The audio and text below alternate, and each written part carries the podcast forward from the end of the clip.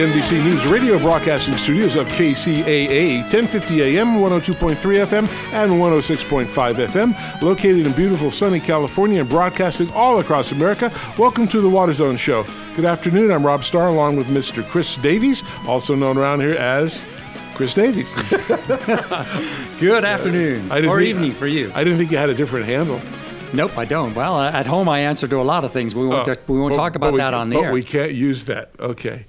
Hey, I know uh, we have some, we have a great guest today, and um, I hope Inge had a chance to talk to her pre pre show and tell her that after she gets questioned in her interview, actually, uh, we we want to discuss two other topics that might be of interest. She may have some insight to that, so that would be awesome. Hey, Inge, are you there today? I certainly am, Rob. And Chris, how are you too? oh, great. Thank you, Inge. Hope you're the same. We're Oh, doing. very- We're okay. doing. Go ahead. Oh, I was just going to say I had a great day and actually uh, talked to Rob in person today in Riverside. So But- that was a lot of fun. But I may. I, I forgot to do something with you, and I apologize. What was that? Okay, I didn't show you what we got two days ago. Oh, I have I have something from the United States Senate, certificate of commendation to the Water Zone. Uh, it gives me great pleasure to recognize the Water Zone for its dedicated efforts towards promoting water conservation. Water is an issue that concerns Californians from every walk of life. Through its accessible training sessions and educational programs, the Water Zone has left a lasting mark on water conservation in California.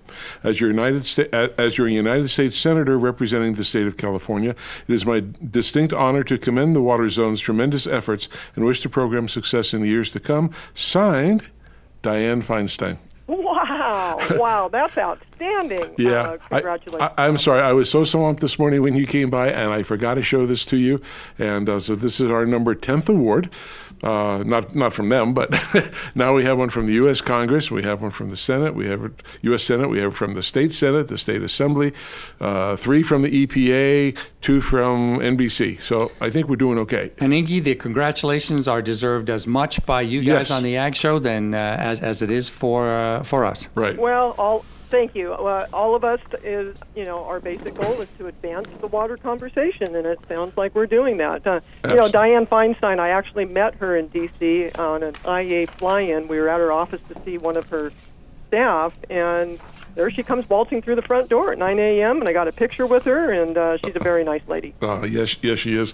I um, actually had an interview with her live uh, with the Riverside Chamber of Commerce. That's how I met her in person. And then uh, her chief of staff uh, was giving her all the information about the show. And I, he said she listened to it. I don't know if that's true, but I'm not. Gonna, but that's okay. Uh, I think he We'll did- take her word for it. Yes, I think- I thi- I think he I think she's trustworthy. Absolutely. So we're going to let you. Uh, we're going to let you uh, take command. We, we we are using the new microphones that I showed you today. Sounds and, great. Uh, and uh, so yeah, we hope it, it does sound good. I mean, we went to. Uh, the expensive ones, and they they look awesome, and uh, it's great. Oh, and and uh, I, I just just a little bit before we start, um, the uh, the company that we work for uh, is now going to put us in the in the IA show at the booth as a radio station. I heard that they have uh, now. They're going to have Radio Row. I understand. Well, that, the, IA wants us to do that too, but Toro wants us to put a mock, a mock studio in their booth. Oh, inside the booth. Yeah, Ah, so we're gonna that- we're gonna do both. that's going to be a lot of fun. We'll be able to have people uh, just kind of stop by and chat with them and be live on the air and talk about you know really exciting irrigation stuff. Absolutely. And then Thursday night we do a live broadcast as well, so we're going to be very excited. So, Inge, I'm going to turn it over to you and your uh, your uh, Guest? very uh, yes. I was I was going to give the guest the compliment, but I'll let I'll let Inge do that. Yes, well, I, I agree. Uh, we do have an outstanding guest tonight, Natalie Jacuzzi. Um, Natalie, I believe you're on the line. Yes, I'm here. Yes, uh, thank you for calling in and joining us this evening uh, so I can give our listening audience a little bit of background about you. Um, actually, I met Natalie a couple of weeks ago at a, a, a rather exciting conference in Davis um, concerning Israeli and um, uh, California scientists on the topic of irrigation. And um, I was so impressed with her, I invited her to be on the show tonight. So, um, Natalie is an environmental scientist with the Fertilizer Research and Education Program, and that's a um, program uh, within our CDFA, California Department of Food and Ag. She's a senior environmental scientist and leads um, the FREP grant program in coordination with other scientists to quote unquote ensure that projects pertain to research on best management practices and outreach and education related to use of fertilizing materials and nitrate loading to groundwater and surface water resources, quote unquote. So those of who have joined the show in the past know that in agriculture, you know, our agriculture is great. It's producing the food, fuel, and fiber that we all need as humans to survive. But we have some issues in agriculture as well, and people like Natalie are helping us overcome them. Um, so, the uh, FREP program funds and facilitates research to advance the environmentally safe and agronomically sound use and handling of fertilizing materials and helps the growers and the ag supply and uh, service professionals as well. Before that, nutrient uh, uh, Natalie was the nutrient and irrigation efficiency scientist with Buchanan Associates and was doing some science work out in the field, monitoring soil and crop conditions, tracking soil nutrients at various steps. So, kind of hands on in the field work. And then prior to that, she was a field researcher with Cal State University Monterey Bay on the Central Coast, also doing more kind of um, in the field, you know, geeky soil and water stuff that we irrigation people do. So, welcome to the show, Natalie. It's great to have you. Thank you so much. It's great to be here. Yeah, well, Natalie, as we uh, spoke at the conference, um, we know that there are very few people in general that work in agriculture. You know, it's a very small part of the population that that grows um, all of our food, um, and there's even a smaller um, sliver of those people in ag who are women. And so, I'm always uh, very excited to to meet a dynamic young scientist like you um, in the field. Um, and so, tell us a little bit about your background and how you ended up working in agriculture. Uh, so, thank you so much for the compliment. I, I also feel the same as you. I feel like there are a lot of women who work in agriculture, and um, it's important that we come to the forefront and that we talk about it because it is our experience. And it's great. It was great meeting you at the BARD conference as well, and that we could talk about these things. Um, so, uh, a little bit about my background is that I actually did my undergraduate research thesis project on um, plant diversity in redwood ecosystems. Um, I originally had a little bit of a focus on um, um, on entomology, but I ended up actually going into plant identification, and that was sort of my first exposure to plant science, soil science sort of concepts. And uh, I ended up doing my, as you said, my graduate thesis, uh, my graduate thesis research at Cal State University, Monterey Bay, um, my focus actually there on my thesis research was something called managed aquifer recharge. I'm not sure if you guys have talked about this on the show much. A little, um, yeah. A little bit, yeah. yeah. So um, what we actually did was uh, we uh, would build percolation ponds um, in in the field, and they would be three feet by three feet by three feet, and we would uh, instrument the ponds heavily, and we would reinforce them, and then we would pump water into the ponds at a measured rate and then we would collect all the data, you know, using temperature sensors, things like that, data loggers, and then try to model how much of the water actually went vertical and how much went lateral. Um, and this was really important at the time because, um, I mean, it's always important in California, but uh, we were in the middle of a drought and we were doing um, these tests in all sorts of sites. And um, this was really the first time I actually worked with growers and we would go to meetings and we would look for volunteers who were willing to offer up their land for us to do this research and sort of uh, be in their way. And growers were really willing to help with, they were very much hit on the Central Coast with drought issues because the Central Coast, uh, I think we refer to it sort of as water independent. They're not on any, they're not on the State Water Project and they're not on the Central Valley Water Project where I was working in the Pajaro Valley. So growers offered up their land and they offered up their time and you know some of their workers as well to help us do these percolation tests to look um, at the uh, potential for managed aquifer recharge in areas of the Central Coast. And I did this research under the tutelage of Dr. Andy Fisher at UC Santa Cruz and Dr. Marc Los Huertos, who was at Monterey Bay at the time, and he is now at um, uh, Cal Poly Pomona. So uh, that was my first exposure to growers. And after I graduated, yeah, so after I graduated, not a lot of managed aquifer recharge projects happening because of the drought. Um, but since I was intimately familiar with how water sort of moves through the vadose zone, moves through soil, I started working with growers on uh, for Buchanan Associates. We were actually sort of co-contractors with Buchanan Associates, um, H2 Horticulture Services as well, and so we all worked with growers on irrigation and nutrient planning. And uh, I helped serve as the mobile irrigation lab for the Pajaro Valley, for uh, the Loma Prieta RCD, and then we would also work for growers individually as um, the mobile irrigation lab doing distribution uniformity tests um, all through the Salinas Valley down to um, King City. Wow, so, So you actually so you actually started with uh, with redwood trees. Yeah, it did, it did. Ki- Kind of in, a, in an ecosystem uh, forestry um, environment, and then ended up in good old agriculture. Yes, correct. Um, Yeah. It was yeah my first exposures for plants, and then I, that was kind of where I went from there. Ah, well, that's um, that's great. Now, I, I we didn't uh, actually talk about that a couple weeks ago, so that's very interesting. And Yeah. yes, we have been talking about managed recharge here on the show a bit. We had, um, I think Don Cameron was on um, sometime last year, and he's kind of the poster child of the farmer, you know, that is trying to use the excess water that's available in the wintertime, recharge, Mhm. and then efficiently irrigate, say, with drip or sprinklers during the uh, growing season when water is not so available. So, Mhm. Mhm. um, Yeah. yeah, and that's something we need to do more of in the state, and I think we have a, a real concerted effort. Um, Yeah, it's definitely managed aquifer recharge is, de- charge is definitely a growing topic um, Yeah. these days. It Yeah. just wasn't particularly at the moment when I graduated, unfortunately. Yeah, yeah. Well, um, you've got a great role now. You're you're in a public role um, rather than a private, uh, like with the consulting company that you were with before. So at CDFA, you're in downtown Sacramento. You're administering, uh, you know, a large grant program that uh, many people apply for to uh, fund their research and their activities.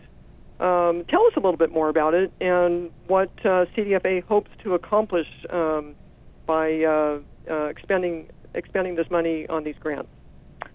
So you gave a really great summary of the kind of research that uh, FREP has funded over the years, and again, FREP stands for the Fertilizer Research and Education Program. Um, the program does fund research on the environmentally safe and agronomically sound use of fertilizers. And overall, the program really wants to do everything it can to promote the agronomically uh, sound and environmentally safe use of fertilizers, but also really just seeks to achieve that in a variety of ways.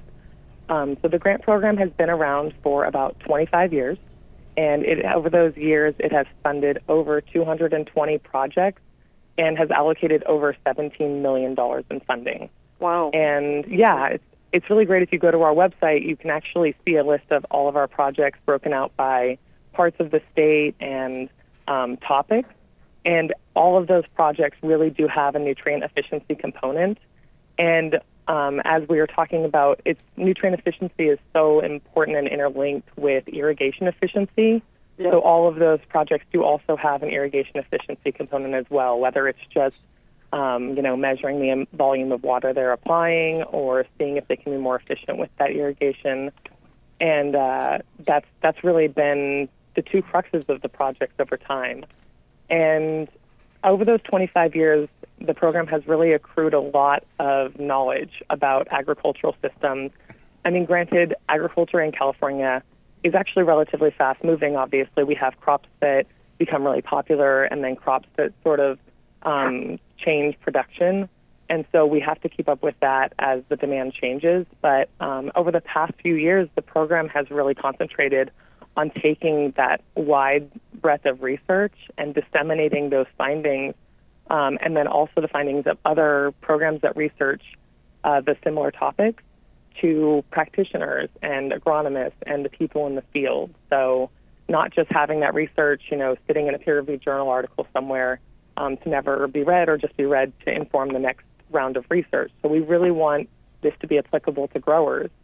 Um, so in the past five years, we've been funding a lot more outreach projects, and um, we've been for so for example, a lot of this research has informed uh, something called a certified crop advisor training, and this is a training that pulls from all that research to it has a nitrogen management focus because that is the focus of the program and uh, it's a one and a half day program for certified crop advisors. And once they complete this training, uh, they uh, can certify nitrogen management plans for growers all across the Central Valley. And through this program, we have trained over 900 CCAs with Wow. that focus on nitrogen management. Um, so that's been one of the outreach arms, really, um, one of the ways that we've done that. But that curriculum has also been uh, developed into um, a one, it's a half day training for growers, and growers can go through this training now as well. Um, it's a little bit more crop specific, so and it's also tailored to growers, so it's a little bit different. But growers who now go through the grower nitrogen management training program can certify their own nitrogen management plans as well. And as you guys know, there's you know there's tens of thousands of growers across the state of California, and um, certified crop advisors. There aren't, there's only about 1,100 or 1,200 uh, certified crop advisors. So so it's really important that we offer these services to growers as well. And uh, so over 3,000 growers are now trained through this program and can self-certify their own nitrogen management plans. So Um, this, so- Mhm. go, yeah, go ahead. Go ahead. No, yeah, you had a question. Sorry. Well, um, this half day uh, program is that in person or is it e-learning or It is online? in person, and It is in since- person. Okay. Yes, correct. And since it is a shorter program and it is more tailored to specific crops and that nitrogen management plan, there is a test at the end. Um, but our pass rate is pretty high, and we have um, really good. The trainers for the nitrogen management training for growers are they're certified crop advisors who have gone through the training, but then they've also gone through the curriculum. We've all built it together. Um, they've built the test with us, and they've given us a lot of feedback, and we've all really worked together um, with CCAs and with um, with you know growers and um, cooperative extension and researchers to really develop this curriculum so that it's really tailored for growers and what they need to know uh, about nitrogen management. And so that's been that's been really successful. And then the last thing I wanted to say more in um, what our what our grant program does as well is we're not just a grant program. We also, uh, in the past few years, we have partnered with uh, Cooperative Extension, and uh, most recently we partnered with Cooperative Extension and the uh, Monterey Resource Conservation District and American Farmland Trust, and we actually applied for a grant. Um, Oh, which oh. sounds funny. We're a grant program that applied for a grant. But what happens is that we get proposals, and they have a lot of potential, and they have a lot of legs, and you know maybe they don't fit exactly into what the fertilizer research and education program fits into, or maybe you know they just needed more cooperators, or and also we can offer you know sort of matching funds. So we applied for a grant to do outreach and education for irrigators and farm workers at all levels on the Central Coast with irrigation training and um, demonstration projects. So we received that funding, and we're now going into the third year of that project. So, yeah, we're a grant program, but we also can apply for other grant programs as well. I bet you knew kind of the inside track on how to write a grant since you kind of probably I reviewed hundreds I was not as familiar coming from the private sector, um, but we do have. I mean, we have. Um, my my supervisor is a he he is a CCA, and he has applied for grants in his previous careers and things like that. And you know, we're always learning. So I Yeah. think it's it's good that we're also you know keeping the pulse on other programs as well because we want to improve the program as well. And so that learning process is always there. Well, you're you're absolutely right. There are tens of, tens of thousands of growers in the state, and uh, you know, eight or nine million irrigated acres that produce our food and for the whole country uh, and the world, uh, to that matter. And yet, there's very few people who are qualified to help the growers manage their irrigation and water. So uh, it sounds like your program is helping not necessarily just the growers, but the service community, like the PCAs and the cooperative extension folks, uh, do the outreach that's necessary. Yes, yes, that is our goal. We want to get to everyone at every level and see see where we can make the biggest impact. Yeah, well, seven, seventeen million dollars and nine hundred PCAs. That's uh, that's a good dent. But as, as you know, uh, we we talked about that a little bit in Davis that there still is a a gap, and uh, we need to do even more because we know that um, a lot of that irrigation that's occurring today could probably be, be done a little more efficiently. And, and maybe you can give some examples of how uh, grant recipients have have used the process to improve their methods or you know positively impact ag in general. And maybe for our listening audience, they may not even um, we've talked about it a little bit on past shows, but uh, just review what problem we're trying to fix with this. Uh, you know, people may not uh, necessarily know that along with irrigation that sometimes we're leaching nutrients into the um, groundwater that we don't want to. Yeah. So, um, yeah, that is the the main goal of our program is to minimize nitrate leaching to groundwater. Nitrate does move with irrigation water; it moves with water. Um, it can enter into groundwater systems, but it can also enter into surface water as well. So it can enter through tile drains, and um, our program wants to minimize those impacts to the environment. That's where the the phrase environmentally safe and agronomically sound comes in. Because Um, it hurts the fish and the and the Yes, uh, and actually people absolutely. too, right? Yeah. Yes, it hurts fish. It hurts. It hurt, can hurt people. It has those potentials. Um, but also, I think as the Department of Food and Agriculture, we really want to help our growers be sustainable into the the future because that nitrate leaving your field, it's not a huge cost, but the irrigation water to pump and paying for the labor to, you know, pay for someone to inject that fertilizer, that's all money lost every time you lose those resources and those inputs. So it can it's a win-win if you make if our our agricultural systems become more efficient over time, Right, and they have right. become more efficient over time. Yep. And growers have gotten really good at adapting and are consistently producing more yield with less inputs or the same amount of inputs, which Yep. has been really impressive. And I mean, I our program I can't take credit for that, obviously, across the state of California. But I would like to. I think the goal of our project is to always have, um, and the, the the goal of FREP is always to have some sort of long term implications that positively contribute to agriculture overall. Um, and I just wanted to talk about some of the highlighted projects that people might be aware of, but might not be aware that our program funded it. Um, and one of them is Crop Manage. We talked about this at the BARD conference, um, and I don't think um, most people, and that's not the intention, is that most people know that we funded it, but um, Oh. it's been a really successful project that FREP did originally fund. Oh, And uh, that's uh, Dr. Michael Cahn, uh, yes, right? yes. Yeah. So that is oh. a tool um, that was made by Dr. Michael Cahn on the Central Coast, and it Ah. was to help growers schedule and record their irrigation and uh, nutrient fertilization planning. Oh, I didn't know you funded that. Yeah, that's a great Yes. program. Yeah, that's Yeah. Uh, that's talked about quite a bit and used quite a bit.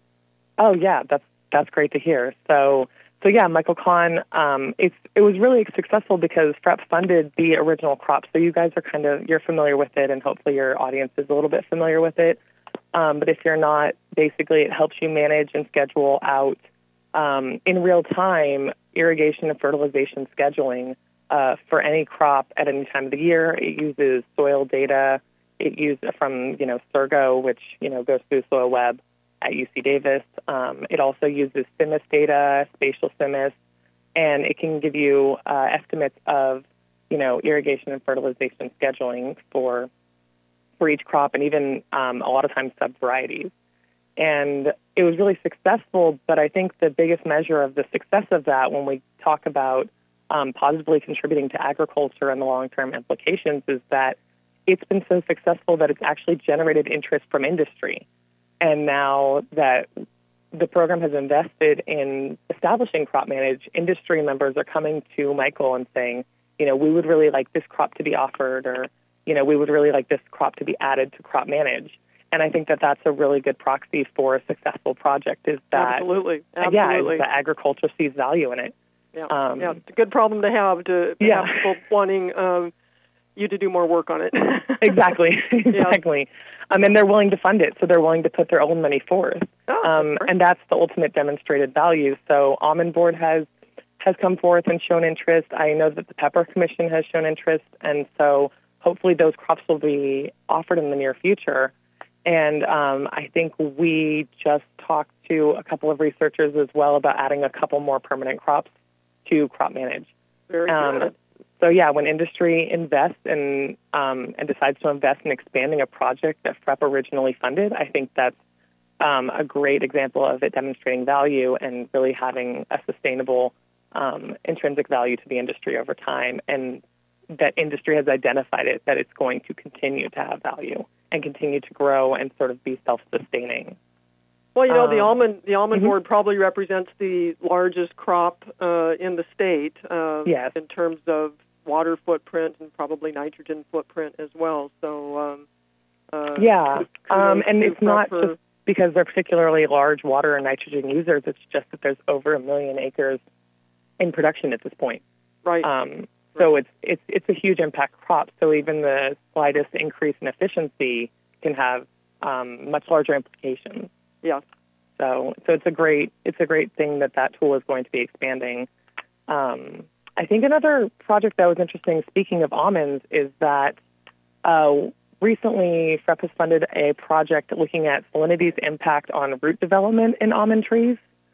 Um, and I think that this is a really particularly important when we're talking about irrigation um, because uh, California is a region that does periodically go through drought. And we have many different regions that have different kinds of water quality issues, different have different water accessibility issues, water quantity issues, um, and it can be difficult to manage water efficiency, especially just with increasing salt concentrations, and also while minimizing nitrate leaching. And I think that that's a balance that growers can struggle with, understandably, is reducing your nitrate leaching while still managing um, salinity in the root zone and not trying to have those impacts expressed because by the time it gets into the tree, it can be too late.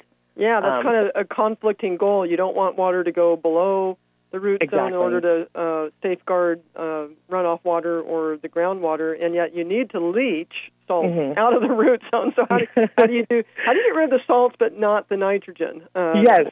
Yeah, it's tricky. a it's a That's really really tricky. difficult challenge, and I I remember working with growers on this. It's it can be very difficult, um, and so this project really looks at um, what is the tolerance of these trees, and also how does it really affect the root development? Because that root development, if we can understand that, will eventually translate to yield. It will translate to tree development, and hopefully in the long term, we'll have a better understanding of what this tolerance is, and potentially, um, this is a very ambitious project, and and we're all rooting for them that they're going to have some best management practices for really how to balance that um, in almond trees, but then also even looking at a couple other crops um, as well, because you know permanent crops um, can behave different uh, similarly. And Yeah. this is another project that also has been funded by other boards who caught wind of it and said, "Oh, we want to know what this does for our crop as well." Wow. So um, this is another really successful project that's had some demonstrated value. well, Um, those are then- those are some Mhm. great examples. yeah, and then I think the last one is the fertilization guidelines. I think that's the biggest thing that our program is known for.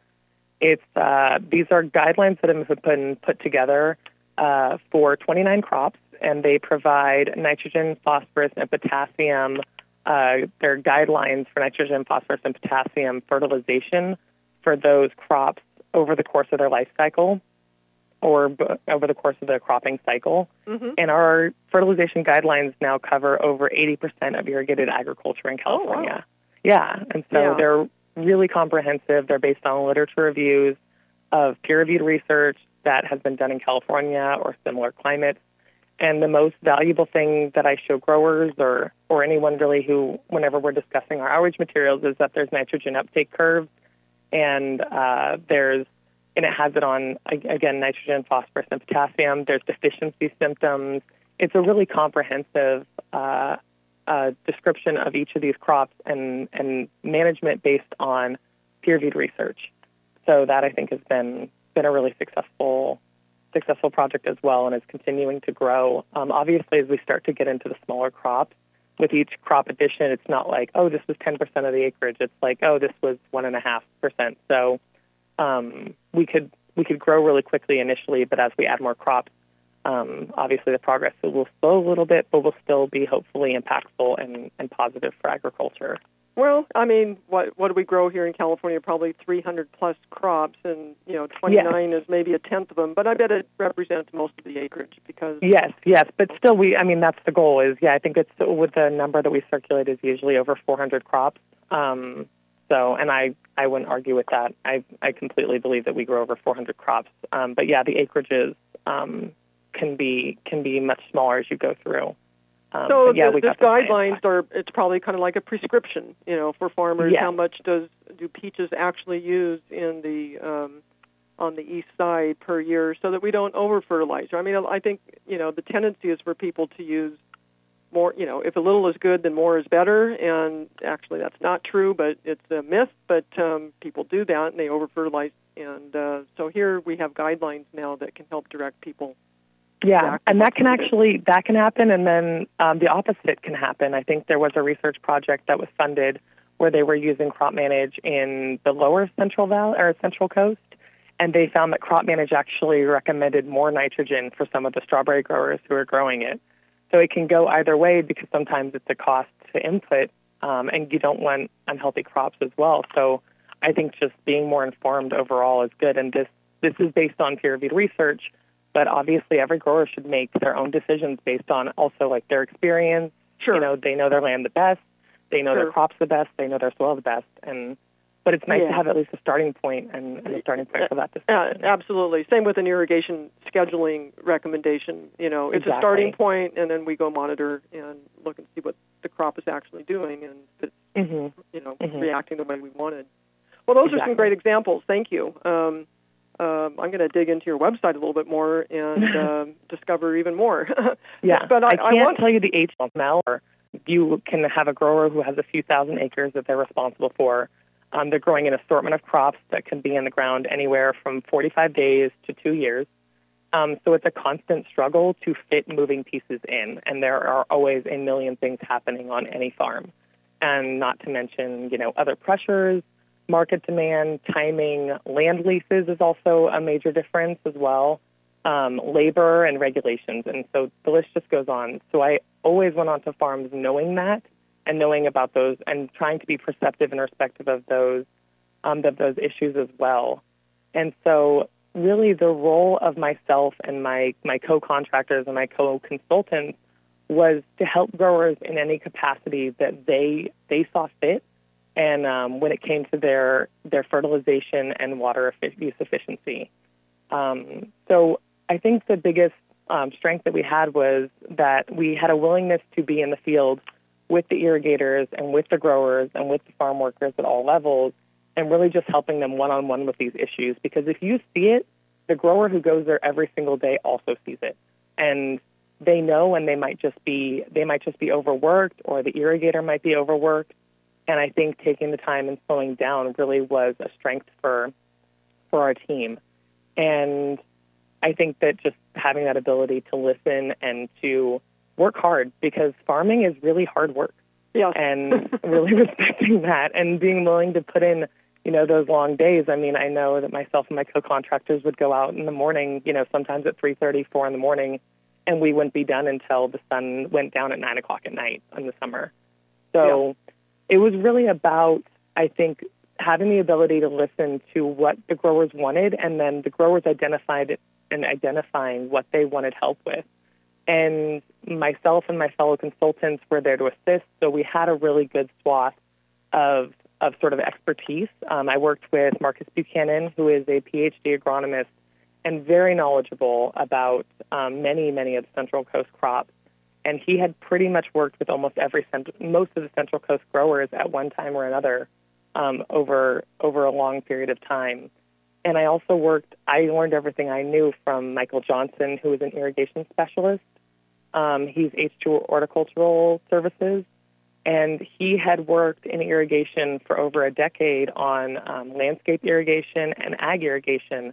And he had really been in the field, and he had repaired every single irrigation system like you could even imagine. Like, you Yeah. know, we would get out of the truck and we would go repair an irrigation system that wasn't even on a field that we were working on because that stuff happens. yes. Um, and sometimes we did honestly just get jobs because someone saw us in a neighboring block being like, "Those people are super muddy," and they're they're willing to get out of their truck and go repair this line that's broken and is spraying everywhere. yeah. Um, yeah. So really, just taking the time to really be thoughtful and listen and and have the expertise. And also, we don't know everything. In fact, we don't know most things. So a lot of these growers are overworked, and they know what they what they need, and they know what they need more time for. And like you said, a lot of times it can be the irrigation system. And growers would call us, and they would say, "My field's looking funny, and I don't know what it is, but you know, let's let's see if it's the irrigation system. And a lot of times it was, whether it was installation or whatever, you know, tape that was out of spec. But I think that that's a good service is to put growers, um, give growers peace of mind that they have someone that they can call Yeah. when when that kind of stuff goes wrong. Because, you know, I think a couple times they would say to me, "I don't, I don't know what I, who I would call if it wasn't you guys." Like I don't, Yeah, you know. and you may not know the answer right away either, but at least you are knowledgeable about the area and give somebody for them to talk to and work it through Exactly. with them. Yeah, you, you Exactly. the And a lot of the solution together. conversations were that. They were just us working through. We would be sitting there staring at a sump, four of us saying, Where is this water coming from? Yeah, And we would just stare at it. And so that was that was something that I think um, and then uh, one of us eventually figured it out. We'd be like, Oh, this is transport time, this is obviously coming from here or whatever. But it was it was having that time with the grower to think and brainstorm and listen. And honestly, that was a lot of the skills that I learned. I mean, obviously, I have a background in soil science and hydrology, and I have a lot of that technical skills, but I really think I just leaned on my ability to listen, my ability to anticipate the need, and really just learn from others. And because, you know, growers growers need needed help and they wanted assistance and they just didn't have the time to do it some of the stuff because it's it's a very demanding, very competitive um, system on the Central Coast. And so yeah, we well, and you can't ex- and, and we can't expect growers to be the experts at everything. I mean, No. there's dozens of things that they need to know about, and they can't be the experts in irrigation and fertilization. So uh, they need specialists, just like they have accountants and mechanics and other people. So exactly, good on exactly. you guys for for helping them out. Well, we Mhm. have just a couple of minutes left, and Oh, um, um, yeah, it's fascinating. We might need to bring you back. Um, but um, Rob and and uh, Chris, I think have um, No, we'd like to. We'd like Natalie and you to stay on the line because I have a, I have a topic. Actually, two two quick questions and that might lead to a, a few minute discussions. And I'm really impressed. You were you were playing her down. She's more than outstanding. yes, Guess. I, yeah, and, oh, and you guys she's too nice. and, and we can also say that she's outstanding in the field. Um, Ba-dum. We always have we always have to play on that joke. Uh, so. Uh, do we have just a couple more minutes um, for yeah, yeah, yeah. Go ahead. I have? Yeah, yeah, yeah. Go, go on Yeah, question. We'll like- go, and then we're going to go to commercial. Then we'll come back and we'll uh, do the rest. Okay, cool. I would love to know, um, Natalie, your impression of that BARD conference, the Binational Ag Research and Development Conference that we both attended a few weeks ago in Davis, uh, where both um, scientists from Israel and California got together to try to tackle some of our, well, not tackle, but um, exchange information about our common water issues. What what were your top takeaways from the conference? In September? I, I actually tried to go through my notes on that conference, but, and it's too many to even summarize in three days. Yeah, Um, yeah. It's three days worth of conversations, and I think um, you and I were in a lot of the same conversations where we were just, you know, jotting down notes. But um, I think you've sort of touched on it. It was a great that conference was a really great opportunity for researchers and cooperative extension and farm advisors and industry um, to really come together with representatives from Israel and talk about uh, regional water concerns, larger larger scale water issues about quality and quantity.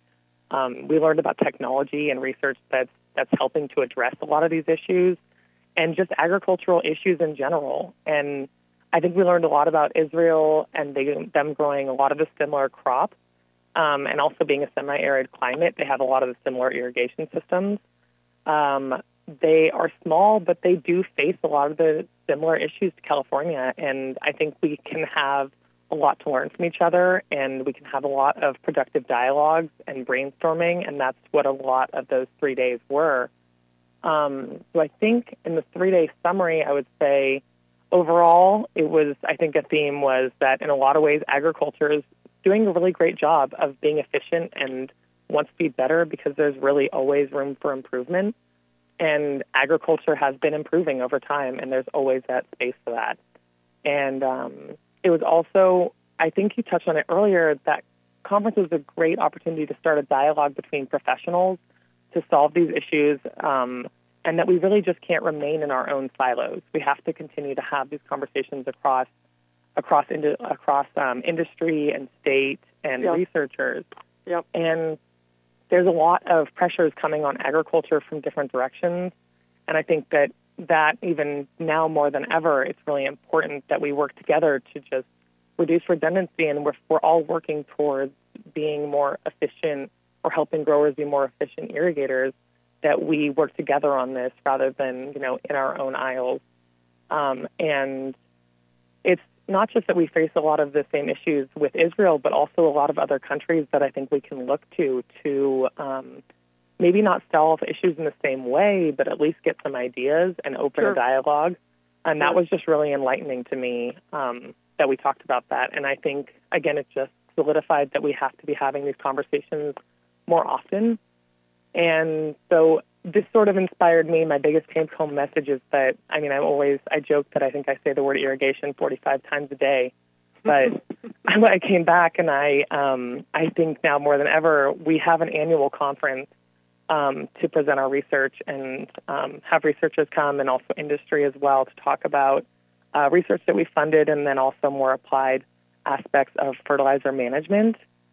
And this year, we're going to have a panel discussion on um, irrigation efficiency on farms and irrigation technology.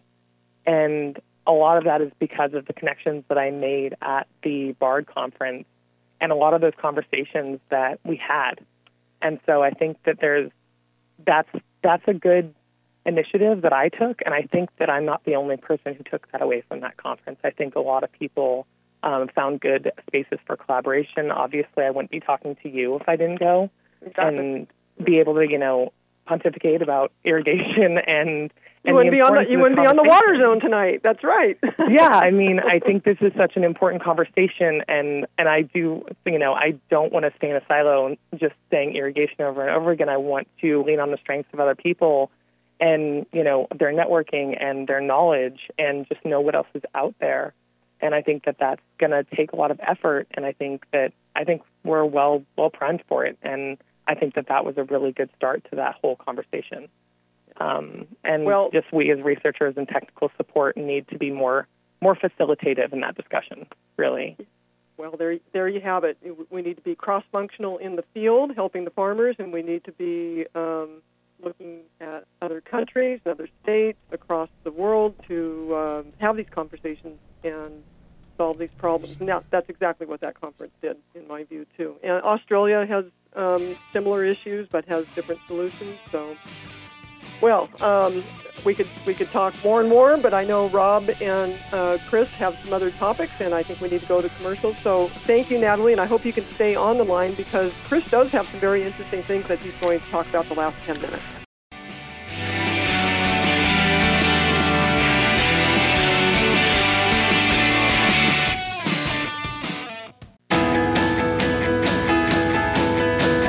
Welcome back to the Water Zone, and uh, I appreciate Natalie staying on with uh, with uh, our best friend. Yeah, a couple couple things. Uh, you know, what's interesting to me, and I was telling Chris about it. Uh, years ago, I worked for another company, and we made smart controllers, and they had a, sod farm business, and they wanted to know how come on part of the part of the territory that they were growing grass that it was doing really really good and in fact much better than the other side. And what was interesting, on one side of the sod farm, they had power lines, high voltage power lines. And I was going to ask Natalie and or Inge, have you ever been involved in any kind of experimentation or testing to show how, and, and, and, and I'm elect, just so Natalie knows, my background's electronics and physics. So I'm very interested to know how the, ele- how the electricity in the air above the grass or crops can affect the growing of vegetation. I can't. Oh, sorry, Inge, you should go because I No, actually yeah, am not yeah, go- familiar. No, I, I, I, I'm stumped. Rob, you stumped me for once. Oh, you owe me a $50 gift card now. so I owe you lunch next time I'm in Riverside. No, that- that's a- Natalie, do you have any idea how uh, power lines over crops uh, I affect? yeah, I did work with sod growers. They were not near power lines, no. so Okay. Well, there's a new thing out. We'll go to a different subject then. Uh, it's called plant tattoos, and I was reading something from a. Um, maybe you guys read it. It's called Successful Farming. If anybody's ever read that. And Iowa State University uh, plant scientists are working with a low-cost graphene-based sensors that can be attached to plants. And the technology measures the time it takes for, for two kinds of corn plants to move water from their roots to their lower leaves and then to the upper leaves. And the information gathered is to provide new types of data to researchers and farmers. So what's what's exciting about that once they can measure something they can begin to understand it so they first discovered this in 2004, where graphene is made from honeycomb sheets of carbon, and it's just one atom thick. And its properties are exciting researchers because they are strong and stable, thin, almost completely transparent. They're extremely light, and an amazing conductor of electricity and heat. And so I know everybody's trying to develop sensors that are more lightweight and cheaper and very still high performance. And so they've, they've this uh, process for fabricating the intricate graphene patterns on the tape, and, and they create indented patterns on the surface of the polymer block, either with a molding process or 3D printing. And then they apply a liquid, they apply liquid graphene solution to the block, filling the indented patterns. patterns. And that way, they, when they remove it, the, the excess graphene then acts as the sensor, it acts as a strip. Have anybody done anything with that or know about it. And I think that's kind of a good thing to do because it's it's hard to really tell, tr- you know, how much water is being used or or transpired, uh, except by calculations and other ways. I think I'm not an expert like you ladies are in that area. Like I said, my background is electronics and physics, but Chris or anybody can Well, I think the you know the the goal here or the challenge has been to measure transpiration through a plant, right? Right from the. How does how does water move? How fast? How efficiently through through the plant from the roots up to the uh, lower leaves and then up to the higher leaves, right? So and, and it's got to be different from plant to plant. yeah, from for, for the different crop, for the different time of year, for uh, the soil that it's in, sun exposure, wind, solar radiation, all sorts of things affect that. But the basic measurement of how water moves in a plant is, uh, you know, has lots and lots of different a- applications in terms of But do- helping farmers. But doing it at the source is the, probably the best. Right. So in the, in the past, you know, there's been there's been uh, a lot of science around that, but they've measured it with uh, you know making like 20 samples of plants and having them grow, and then measure the uh, the differences volumetrically up through the plant structure itself. When you do that, you have to cut the cut the uh, plant apart to either measure it, weigh it, or or, or some somehow um, define quantifiably what what's in the structure of the plant. This new technology, as you described it better than I ever could because of your electronic background, um, you know what this does is allows us to put sensors in all parts of the plant so that we can measure that transpiration of water throughout the plant while the plant is alive and growing without having to destroy the plant to take the measurements. That's the advantage. I, I think this would, would help this, the theory of, of irrigation and how much you really need. I mean, to take this data and put it into some sort of algorithm and put that into a smart controller, I think would be advantageous to the, the farming industry. Is that is that is that a goal of what like you see, Natalie and, and Inge? Well, Natalie just mentioned a, a program called Crop Manage, Right. which I think would incorporate theoretically what the plant's using through the CIMIS project, and then you know farmers will have various instrumentation in the field to you know verify that that that's correct. And I was just thinking, as far as plant-based measurements that farmers are using today, there are two that I know of: the Tule that gives the plant measurement, and also a pressure bomb. Right. Yeah, and then there's ways to test water in the soil and then just weather based.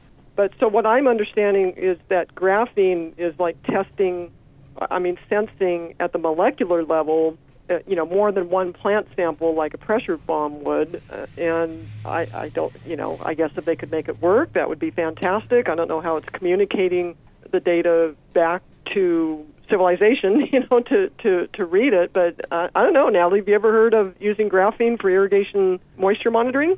I have actually never heard of that. I, I also am just familiar with Tule and uh, pressure bombs, and we have funded research on both of those. Um, Oh, and I okay. think the hindrance on those is that, again, with that irrigation scheduling, it's having someone in the field to take all of those samples. So you hit on a good point that could, you know, that we often talk about in our research is um, how, you know, how how can this get to a point where we can be applicable to a field where it's not too um, expensive for growers to implement because that really is what something that matters at the end of the day to growers.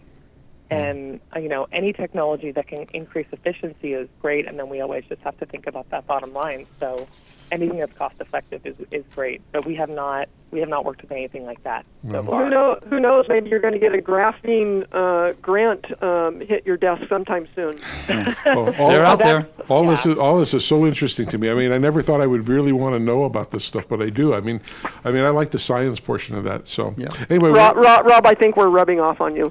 You are. You are. Oh, it's an awesome disc, uh, awesome discussion tonight, uh, Natalie. We, uh, Rob and I were glued to the headphones. Absolutely. In fact, we can't get them off.